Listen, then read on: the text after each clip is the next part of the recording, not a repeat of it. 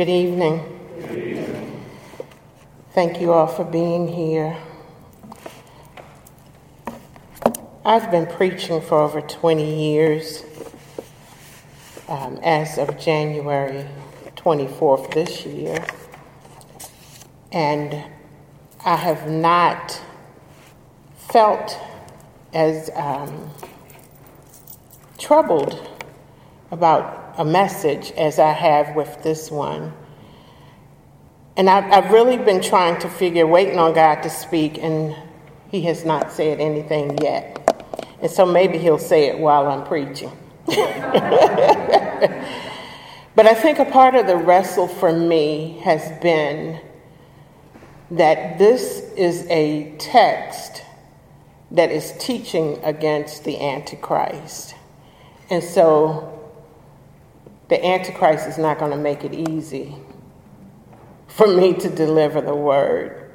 And so I greet you with Jesus' joy as we approach this Mother Day, Mother's Day week. I'd like to share this message with some who have given birth and others who have simply given love. The text read in our hearing reminds us that the command is to walk in love. It's not complicated, it's not rocket science.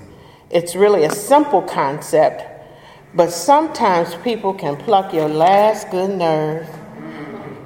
And it's hard to walk in love sometimes. And maybe it's hard to walk in like, but we always walk in love. And so this evening, I want to offer this title Let Us Walk in Truth and Love. Pray with me. Father, it's in the sweet name of Jesus that we offer this message. God, praying that as we enter into this holiday of Mother's Day, that we will understand that it is your desire that we teach our children and that we be taught as children of yours to walk in love. Bless our time together, and I will be mighty careful to give your name the praise. It's in the matchless name of Jesus that we give you thanks. Amen. There's been a great debate about this text because we don't know if it was an actual woman or just a woman, uh, the church as a woman, with the congregants being her children. But this evening, I'm going to leave it to your interpretation. I'm going to let you decide if this text is about you as a congregant or a child of God, or if as a mother or a father who has had to step in as a mother, that you can resonate with this story. The message is the same regardless to which way you look at it. The command is that we are to walk in love. While we know that a mother's love is critical in the teaching and developing of her children, we also know that as the children of God, it is crucial that we demonstrate love because we might be the only Jesus that some people see. We also know that when we pull the layers back, we know that all mothers have not or do not invest in their children for a myriad of reasons. I'm reminded by a prayer about a prayer by an unknown author that says something like this If I live in a house of spotless beauty with everything in its place but have not love, I'm a housekeeper, not a homemaker. If I have time for waxing and polishing and decorative achievements, but have not love, my children learn cleanliness, not godliness. Love leaves the dust in search of a child's laugh. Love smiles at the tiny fingerprints on the newly cleaned window. Love wipes away the tears before it wipes up the spilled milk. Love picks up the child before it picks up the toys. Love is present through trials. Love reprimands, love reproves, and love is responsive. Love crawls with the baby, walks with the toddler, runs with the child, then stands aside to let the youth walk into adulthood. Love is the key that opens salvation's message to a child's heart. Before I became a mother, I took glory in my house perfection. Now I glory in God's perfection of my child. As a mother, there is much there is, there is much I must teach my child but the greatest of these is love. Sure, it's a play on 1 Corinthians 13, but it's also a reminder of our scripture for this evening that we are to walk in love, regardless to whether our children are doing something that we don't agree with, regardless to how we feel about it. We're to teach them love so that they can be prosperous, promising, productive citizens of society. If we don't show them how to love, who's going to teach them? Because the streets will teach them something very different. I could teach a child the law of relativity, but if I don't teach them how to relate to people they encounter, if I only focus on them knowing the law of relativity and, in teaching them that it's a theory formulated by Albert Einstein without also adding to that intellect the absolute concept of love, I have failed them. As we look at verses 2 and 3 of our text, we see that John wrote this brief letter this brief personal letter as an introduction and to describe the woman as one who is known and loved for her practice of teaching the truth through the Word of God. Note when John wrote this text, he was teaching against the false teachers who didn't believe that Jesus was the Messiah. Note that we always walk in love and truth hand in hand together. We as believers cannot have real fellowship and love if we're not honest with each other.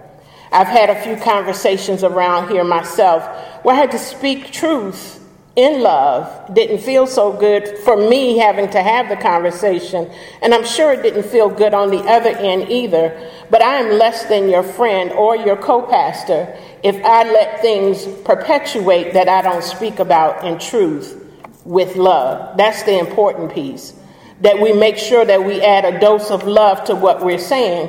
Because what we want to do is to be able to walk together so that we can get God's business done in this place that we call Richmond Hill. And sometimes the, Jack Nicholson told us you can't handle the truth.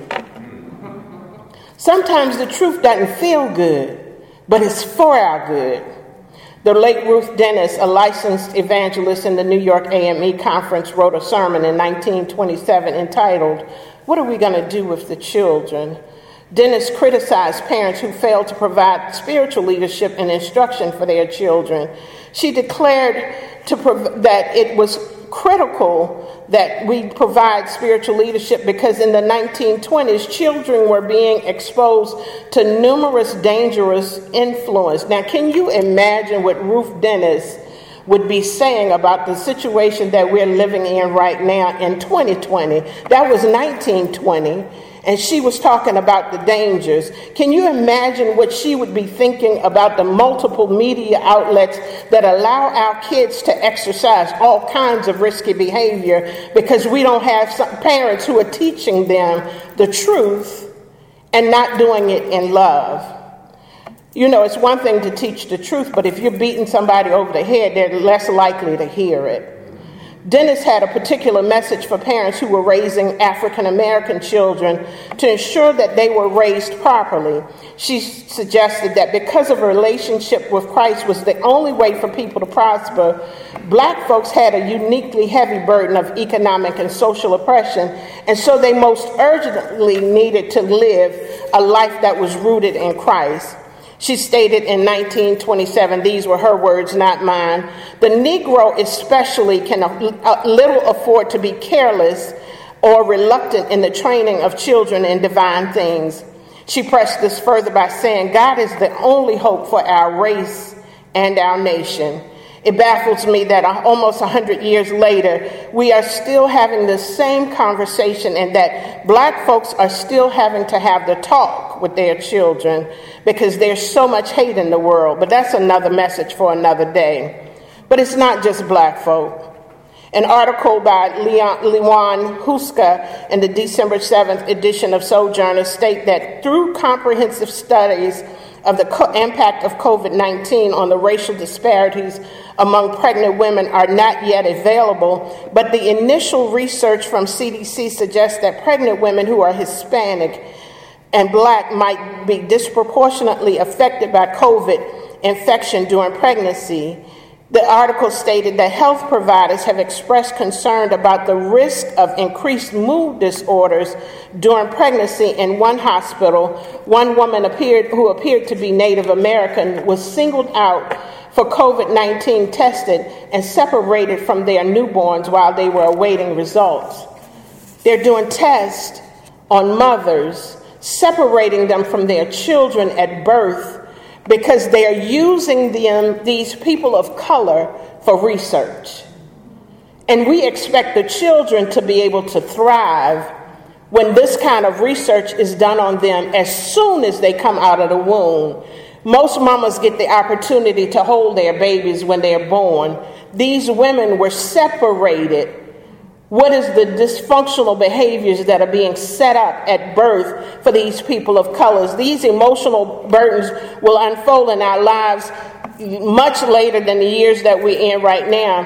But making a mother ta- mothering task heavier because now I've got to reconnect with my child that has been separated because they're being used for research being a mother is not easy for anyone. It doesn't come with a set of rules, regardless of our race or ethnicity.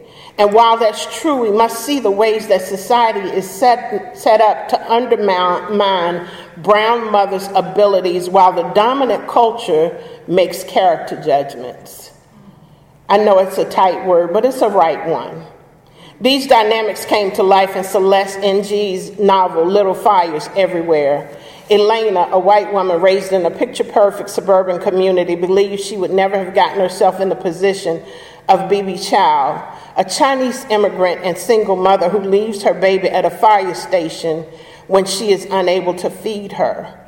When Chow later seeks to regain custody of her children, a white male judge deems Chow to be an unfit mother. Think about this. If Mary had lived in our time, her mothering credentials would also surely be questioned.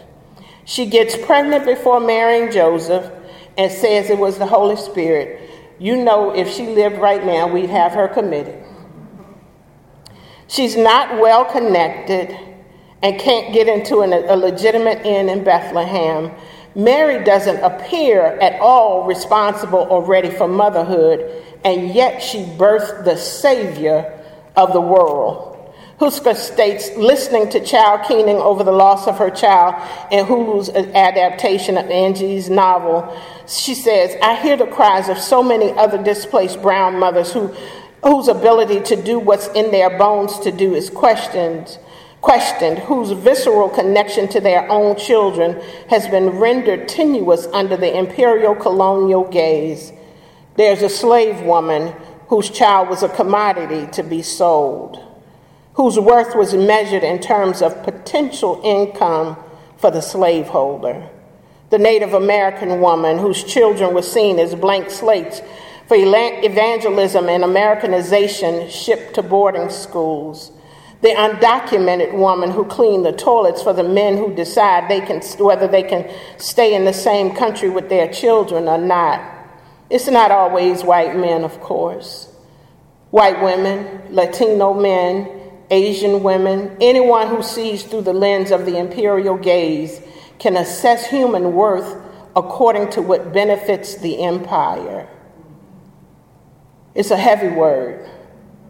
It's a wrestle because what we are looking at is how we are impacting children's lives for the rest of their lives. And it's all done for research.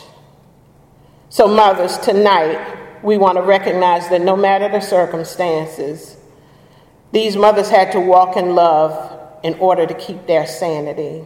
These mothers had to walk in love and truth and realize that their children's relationship with Christ must be a priority. These mothers had to take notice that love is critical to their development and often the thing that keeps them alive when they're faced with the many ills we encounter in society. And tonight, I'm grateful for the encouragement found in 2 John, where he shouted out the work of some mothers who had taught their children and was pleased that they were walking in truth. He said, It has given me great joy to find some of your children walking in truth, just as the Father commanded us. If you don't hear anything else I say tonight, I want to suggest to you that you remember this. We must walk in truth, we must walk in obedience, and we must walk in love. When we stop to think about the aforementioned demographics of women who have been many times separated from their children because of the brokenness of others, we are encouraged to teach truth and to love any children that we get the opportunity to love on. Those who are young and those who are not so young, those who are young at heart. John writes, I'm not writing you a new command, but one we have had from the beginning. I ask that we love one another. And this love that we walk in, obedience to his commands, as you have heard from the beginning, his command is that you walk in love. I want to emphasize that we aren't teaching our children to be treated like doormats or to accept bad behavior from people just because we're children of God, but rather we speak truth to power and love, knowing that when we really turn our trials and troubles over to God, God will take care of us. Notice how many times John added the word walk to his text. He said to walk in truth. Walking in truth is not something we study. It's a motivating force in our lives. It's not enough to just know the truth. We must show it through our actions wherever we are. John rejoiced because this certain lady's children were walking in truth. This is, was the equivalency of walking in the light that he talked about in 1 John. John encouraged us to walk in truth, but then he encouraged us to walk in obedience. Obedience to the commands that the Lord had given. Earlier in the New Testament, the Lord taught us to love the Lord our God with all of our heart, with all of our souls, with all of our minds, and to love our neighbors as ourselves. Christian obedience is simply obeying the Word of God because you love Him. Christian love is not an emotion that we have to work up. We, have, we hope when children love their parents, they obey them. I'm sure any mothers in this room or on the airwaves listening to me feel the same way. When we teach love for God, love for our neighbor, and love for ourselves, we do so with the truth of the word as our foundation. And finally, John said, walk in, in truth, walk in obedience, and then he said, walk in love.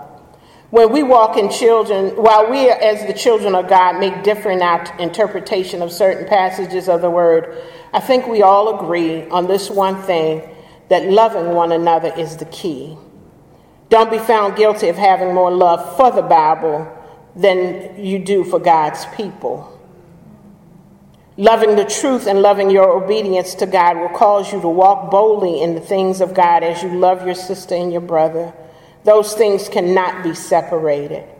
Walk in love, it's not a new thing, but it's something we all need. I close with this prayer written by Father Richard Rohr. Richard Rohr said, God, Lord of all creation, lover of life and everything, please help us to teach our children to love in our very small way what you love infinitely and everywhere. We thank you, God that we can offer this, just this one prayer, and that will be more than enough. Because in reality, everything and everyone is connected. Nothing and no one stands alone. Even when we feel like we can't see you or reach you, you're still there.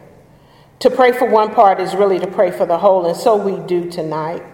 Help us to, to today to stand for love, for healing, for the good, for the truth, for diverse unity of the body of Christ in all creation, because we know this is what you desire. As Jesus prayed that all may be one, we offer our prayer together with the, all the holy names of God. We offer our prayer together with Christ and the Holy Spirit, our Lord. Amen.